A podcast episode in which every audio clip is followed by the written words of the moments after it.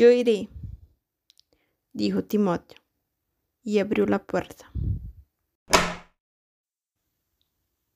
La figura uniformada del teniente Brown lo miró belicosamente. ¿Quién es usted? preguntó. Tiene una cara agradable, pensó Timoteo, sincera y sencilla. Sinto decirle que soy policía. ¿Un policía? El joven palideció. ¿Le ha ocurrido algo a Cecilia? Algo le ha ocurrido a su esposo. Brown hizo un gesto feliz. Espero que se trate de algo desagradable. Muy desagradable. Lo han asesinado. ¿Asesinado? Y desde no más de media hora. Los ojos grises de Timóteo se clavaron en la cara incerta del joven. Prentice tenía una llave. Provavelmente entrou mientras su esposa se encontraba en la fiesta. Alguien llegó. Prentice abriu la puerta. El recién llegado lo asesinó. Hace como una media hora. El tenente Brown cambiou de postura. Timóteo continuou. Entendo que o Sr. Petris causava inumeráveis moléstias a sua esposa. E também que, em caso de recobrar sua liberdade, você e o Dr. Bracker abrigavam esperança de casar-se com Cecília. A boca do jovem se deformou em um gesto desafiante. E que? Se isso que disse é certo? Sim, é certo, dijo Timóteo, com pesar. Va usted a necesitar una buena acortada para explicar sus acciones de la última media hora y un buen abogado. Em resposta ao chamado de Cecília, pronto a do capitão Dalton, o médico forense e uma patrulha de agentes. Dalton ostentava um grado superior a de Timóteo e nunca simpatizou com ele. Se mostrou sarcástico al ver Timóteo enlaecendo los hechos. Timóteo tuvo hartado de no entrometerse y lo dejó investigar por su cuenta.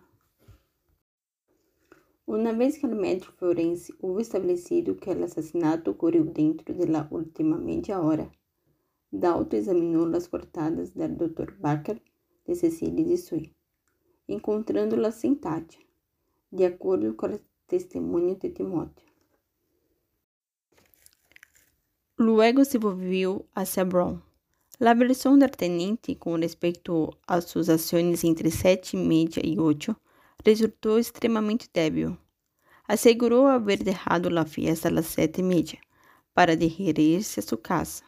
Se cambiou de roupa com toda calma e, ao llegar à casa de Cecília, Timóteo lhe abriu a porta.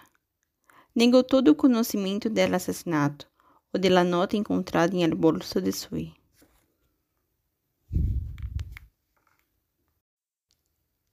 Es mi creença, jovencito, dijo Dalton, que você consertou uma cita com Pedres em esse sítio, mientras sua esposa se encontrava na fiesta. Você sabia que ele possuía uma llave. Abandonou usted la reunião a las siete. Foi a sua casa, se cambiou rapidamente e vino aqui. Petris lo deixou passar. Usted lo asesinó. Se marchou e simulou llegar por primeira vez quando o tenente lhe abriu a porta.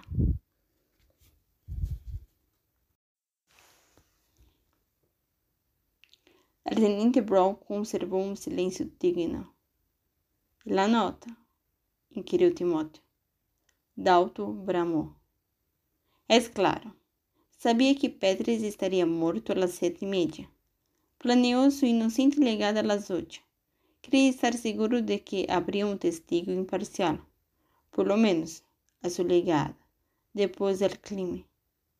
Hum, exclamou Timóteo timidamente. Dalton estateou. Tem alguma ideia melhor? Não, não, não.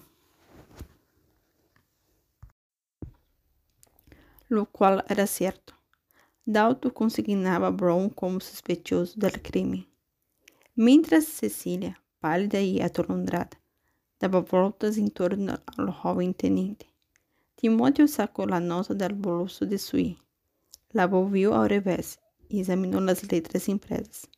OPM, em el ângulo superior. Mientras isto hacía, lo saltó una idea extremamente heterodoxa. Dalton e Brown se puseram de pé. Cecília llorava. Mientras Arthur Bacre Sui tratava de confortá-la, Timóteo se acercou a Dalton. Intenta você detener al tenente Brown? perguntou. E que cree que vai fazer? Invitá-lo a cenar a minha casa? Timóteo meditou. Seria menos embaraçoso que arrestá-lo. A Dalton lhe saltaram os olhos. Cecília viu a Timóteo su cara aterrada.